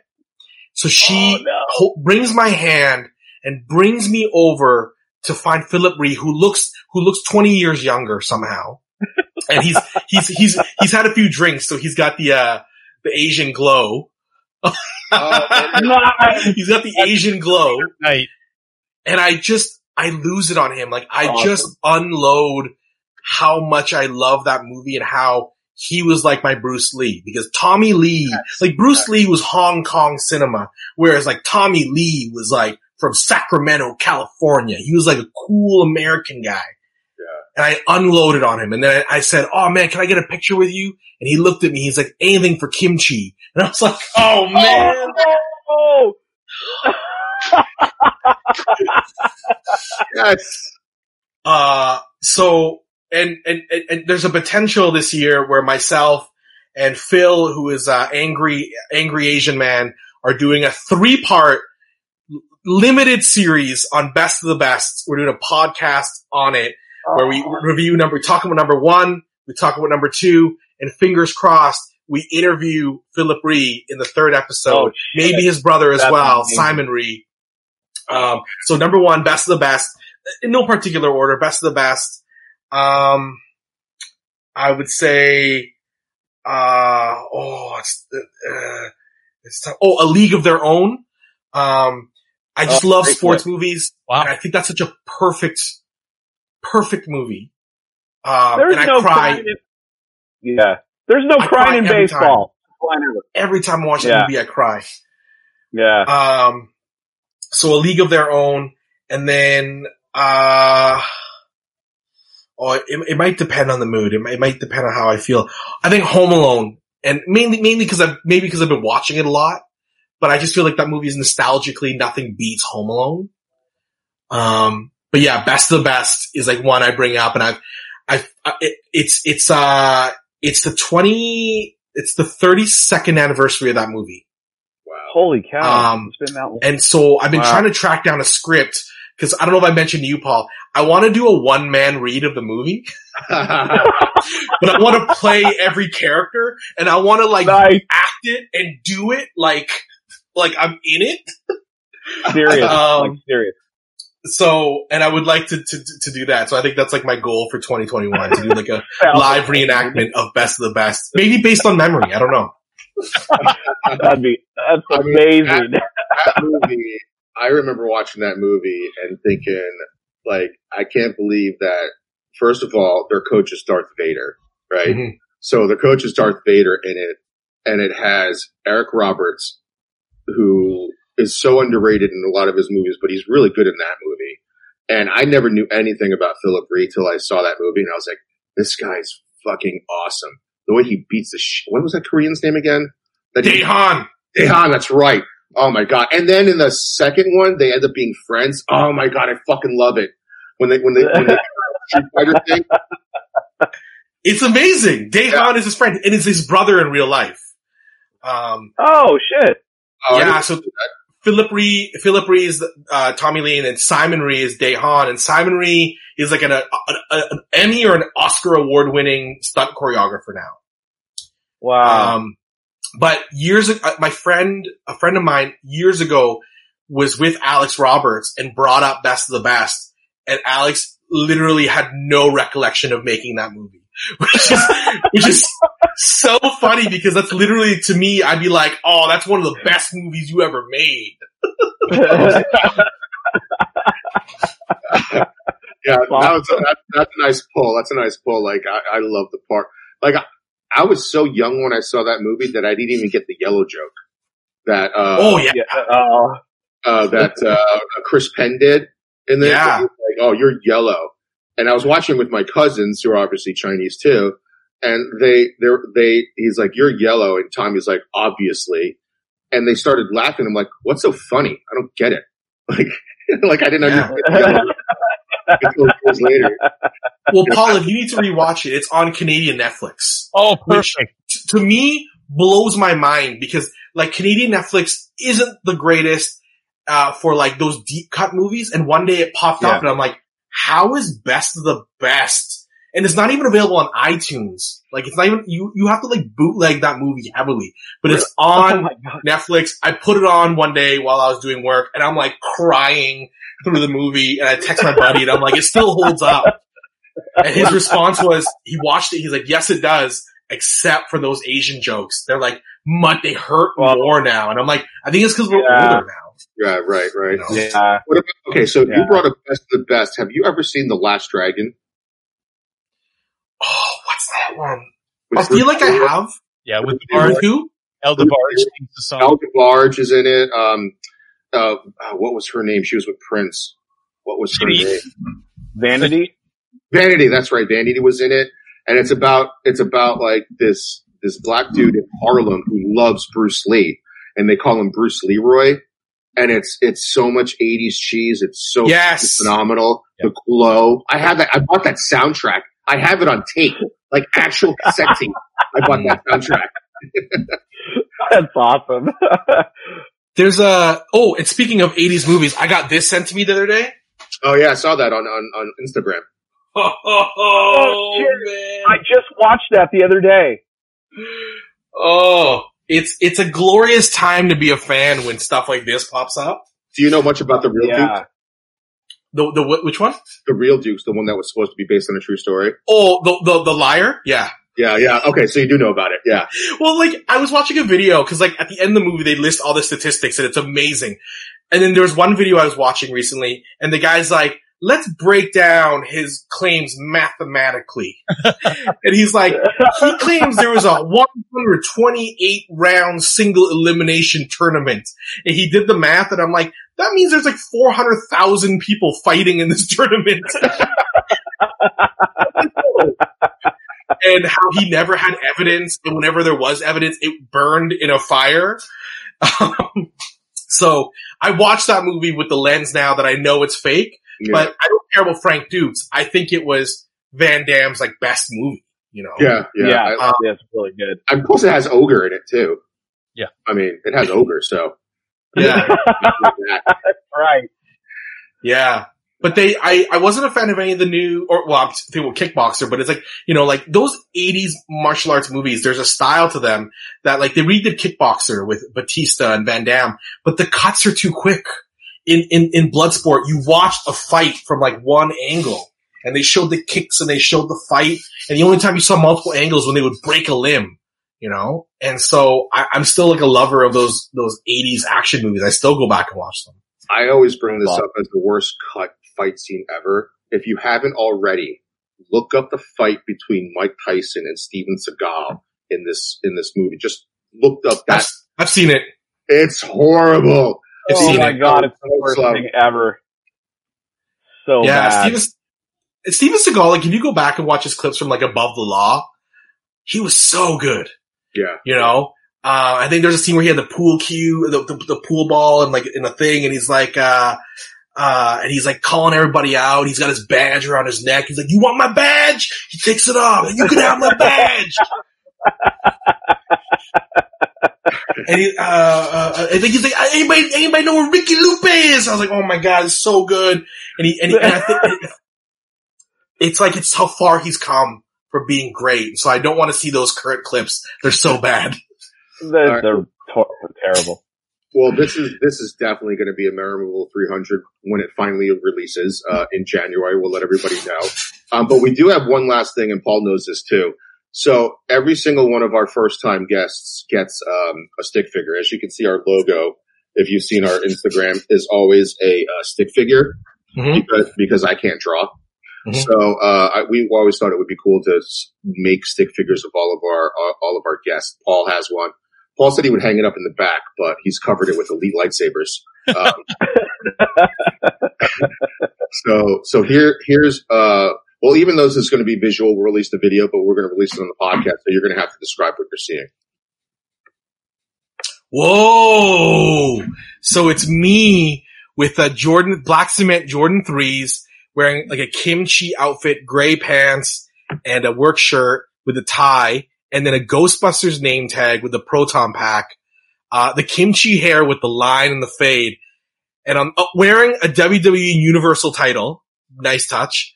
And I got three Canadian Screen Awards, uh, beside me. Uh, for which I have won for the last three years. Uh, that, that's incredible. That's one of the best pieces of fan art I've been given. thank you, thank you. Yeah, that's great, man. Thank you. I'll, much- I'll hang that up for sure. hang it by your hang it by your shoe, walls of shoes. It might go right behind where the belts are. When I'm done building this belt wall, it, it might go up there. Oh, nice, nice, nice. Yeah. Nice. So, do you guys ever? Uh, oh, you know what? I wanted to ask one last thing before I let you guys go. What's with the suck it Andrew or suck it thumb thing with the uh, window seats? You tell that story, Paul. You tell that story. It's funnier coming from you. Oh fuck. Uh, okay. So Andrew and I, we got tagged up uh, three years ago to uh, to present an award at the Canadian Country Music Awards of all places. Oh. And uh, so they they stick us on this airplane to go to to fly out to Saskatchewan, um, uh, Saskatoon, Saskatchewan, and we go on there. And it's, it's a it's a little plane, and like there's all this CBC royalty on on the plane, like Ron MacLean and Senator one uh um uh Pamela Wallin um, and uh, Adrienne Arsenault. So like, there's all these big Canadian sort of celebrities for CBC on the plane. And uh, we, we're kind of half joking that the plane goes down, CBC loses half of their talent, basically. So we're there. And I like to sit at the window seat because that's I, I like looking out the window. I that you know that's it, you know, I I really enjoy. But Andrew he slides in there, and I'm like, okay, I'm an adult. Let him let him sit in the seat. I can sit in the aisle. It's fine. So we settle in. The plane's not even, you know, hasn't even taxied out yet. And we're, we're just getting settled. He looks at me and says, you good? I said, yeah. Good. He slams the window shade closed, sticks his head against it and falls asleep. And I'm like, what? we, we haven't even taken off yet. I need to look out the window when we take off. What are you doing? And so I, I over and Adrienne Arsenault, who is now one of the anchors of, of CBC The National, which is the national news program for, for Canada. I look at her and I go, can you believe this guy? And she starts laughing. And so while he's sleeping, I take a picture of him and I post it on Instagram saying, what kind of a monster closes the window, uh, you know, before he takes off and sleep. And thus begins a huge, huge debate. Uh, it was on Twitter. I posted on Twitter and then people were like, well, actually, and it became team window open versus team window closed. I think Andrew That's was on that hashtag. And, uh, so legions of fans have weighed in whenever they go flying. They, they, they either pronounce themselves team window closed or team window open. And so whenever I get a fan that says, Hey, I'm team window open, I just go suck it, Andrew Phung. He started it. He told me to suck Yeah, I did Oh, start. I, I thought it was did supposed start to be nice and friendly, but he told me to suck it. No, suck you. So it was that whole thing. So that's, that's how the suck it. I, uh, I hate, uh, I- well, I hate to tell you, Paul, I'm sorry, but I hate to tell you, but suck it, Paul, because I like the window closed. Yeah, DJ, I could tell. You know why? Cause you're in a garage with your, with your fluorescent single light and your, your foggy lens. Yes, of course. That's right. That's right. Uh, I am definitely afraid of flying, so I am also team window closed. Cowards. oh, three to one here. You're all What? dead. You're all dead to me. Y'all can suck it. but I Paul's don't, had some good uh, supporters. Like someone flew with the the World Series trophy and had it as team window open, which is pretty incredible. Kurt Zwald. He was, he's the, um, he works for the Boston Red Sox. Mhm. and uh, he had the actual they had won the, the World Series in 2018, and he's a friend of mine, and so he had it on the it's got a seat for itself, and he had it posted with the window open and saying, you know, the World Series trophy is is window open, um, and yeah, it's it's it's it's amazing how involved people get in it too. It's it's a lot of fun actually. yeah, Yeah. It, was, it was pretty funny. I was like, I wanted to know how this all started because like I didn't, I didn't know how it all started. So I was like, I gotta ask them about the suck it thing, like, and the Windows thing. So It's from a place of uh, of love, and that trip in particular was like one of the one of the first big bonding trips because Paul and I just made season two. Like literally, we had finished season two like a day before, and we flew to Saskatoon. Two Asian guys presenting album of the year at the Canadian Country Music Awards. Very confusing. It's yeah.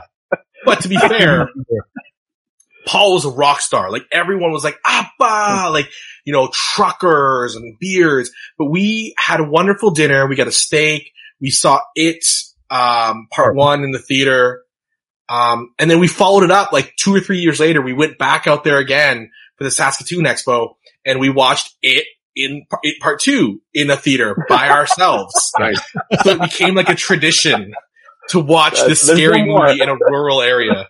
Maybe the, uh, no maybe, maybe the people who were like doing, uh, doing the award nomin, like the award presenters who were like hired to get people to present only looked at your first names and was like,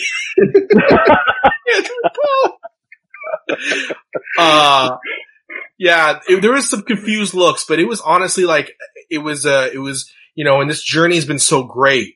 Um, and doing it with Paul and doing it with the cast has been great. Like whenever we go somewhere and we're thinking like we're not quite sure, the world has always blessed us with, uh, such wonderful experiences and wonderful interactions with people. And that one, that's one I always carry with me. And wherever we go, it's been great. And so, you know, you kind of live in the moment and that's living in the moment right there. So Saskatoon's really nice, but that is the origins of team window closed or open. I just thought it was Awesome. hilarious because one day I just saw a random guy, just a random guy on a plane. I was like, is this guy famous? Why is he telling Andrew to suck it? Like, I don't understand what's going on here. like, is he friends with Andrew? Like, I don't know what's going on here. And then I, Yeah. No, to be fair, but what I do is I'll repost it. They'll, they'll just say Team Window. I'll add the suck it Andrew Phung. oh, okay, okay. Big letter. Well, Everybody loves I, we we love. I mean, we've said this many times. We love Kim's Convenience. Uh, we we love Paul. We love uh, Andrew. We love uh, all all the characters on that show, and I just hope you guys, you know, continued success. And it's so cool to see Paul on the Mando. I would love to see uh, Andrew Mando as like uh, you know a guy. Like, now that the Razor Crest is blown up, maybe he can go rent a, a ship or something from Andrew. So or from Kimchi. And then all my tweets will be like, I didn't understand this scene, but I did it. Uh, I don't understand the reference. I don't understand who people, y'all people are, but like, I, I love, I, it, was, it was super fun to be there. he, he, he, he Instagrams like, who the fuck is Ahsoka? Like, what's going on here? Yeah. Who's Ahsoka Tano? Who is that? Paul, I'll leave you on one story. I want to, sh- I want to share this story. Uh, Saskatoon Expo, we're, we're, there's like a, we're guests there and there's like a backstage area and we, we're looking for a table to eat lunch. Paul at every con wears cosplay and he brings like, he goes all out. So he's in his full cosplay. One table is Michael Rooker, Marina Sirtis, uh, from Next Generation. That table is full. Second table is a bunch of voice actors, maybe a Power Ranger. That's full. Third table, one person. We're like, let's sit there. We sit down. I don't know who this person, I, or I, I, I don't really recall who this person is. And Paul looks at me. He's like, yo, Phung, that's Billy Dee Williams. And I was like, oh, cool. And he's like, I feel like a fucking idiot right now. I'm wearing cosplay. he thinks I'm some nerd who just want to sit at this table and probably talking to him. And all he wants to do is eat his soup. Yeah. And I was like, all right. and even worse, I was wearing my fucking Imperial officer uniform, right? So I looked like a bridge officer, uh, on a Star Destroyer. And I could just see him like probably going, oh, who the fuck is this guy? And so I was like, I'm, I'm not even going to say hi to him. I'm just going to sit and eat my, like I've tried to move away and I was like, I'm just going to eat my sandwich or whatever and in quiet shame because it's just, yeah, he thinks you're going to be weird. That's fucking amazing. Yeah, that's, that's, amazing. Awesome. well, uh, thank you guys so much. Andrew, do you have anything you want to plug before we get out of here? Uh, if this is airing in January, just, uh, to any fans in Canada, please watch Kim's Convenience. But to our fans around the world, we don't know the date it will drop, but we, we, we know that if you keep tweeting about it, sharing about it as you've done, it will put the fire underneath Netflix to drop that show. And, uh, it would, you are going to love season five. We put so much love into it for you. Awesome. Oh, anything you want to yeah. share? Yeah, no, exactly, exactly the same thing. I mean, Kim's Convenience season five. We're really proud of the work. Um, you know, we've been greenlit for season six, so we're excited to get started on that too. And um, yeah, I mean, what, what more can I say? Just uh, tune in and and uh, come along for the ride. All right, so I can. I'm going to dub this. I'm going to dub this force. I'm going to dub this force and Team Target. We'll just yeah. Team Target. Team Target. There you go. I love it. Team Target. All right, guys. Thank you so much. Uh, this was our 300th episode, five year anniversary show. Uh, thank you so Congratulations, much. Congratulations, guys. Thank you. Thank you. Thank you. All right. Well, that was, that was episode 300 of Chew on This and Nerds United podcast. I'm BJ. Vic. I'm Paul. Andrew. I'm Andrew. All right. Until next time, folks, chew on that. Later. Okay. See you.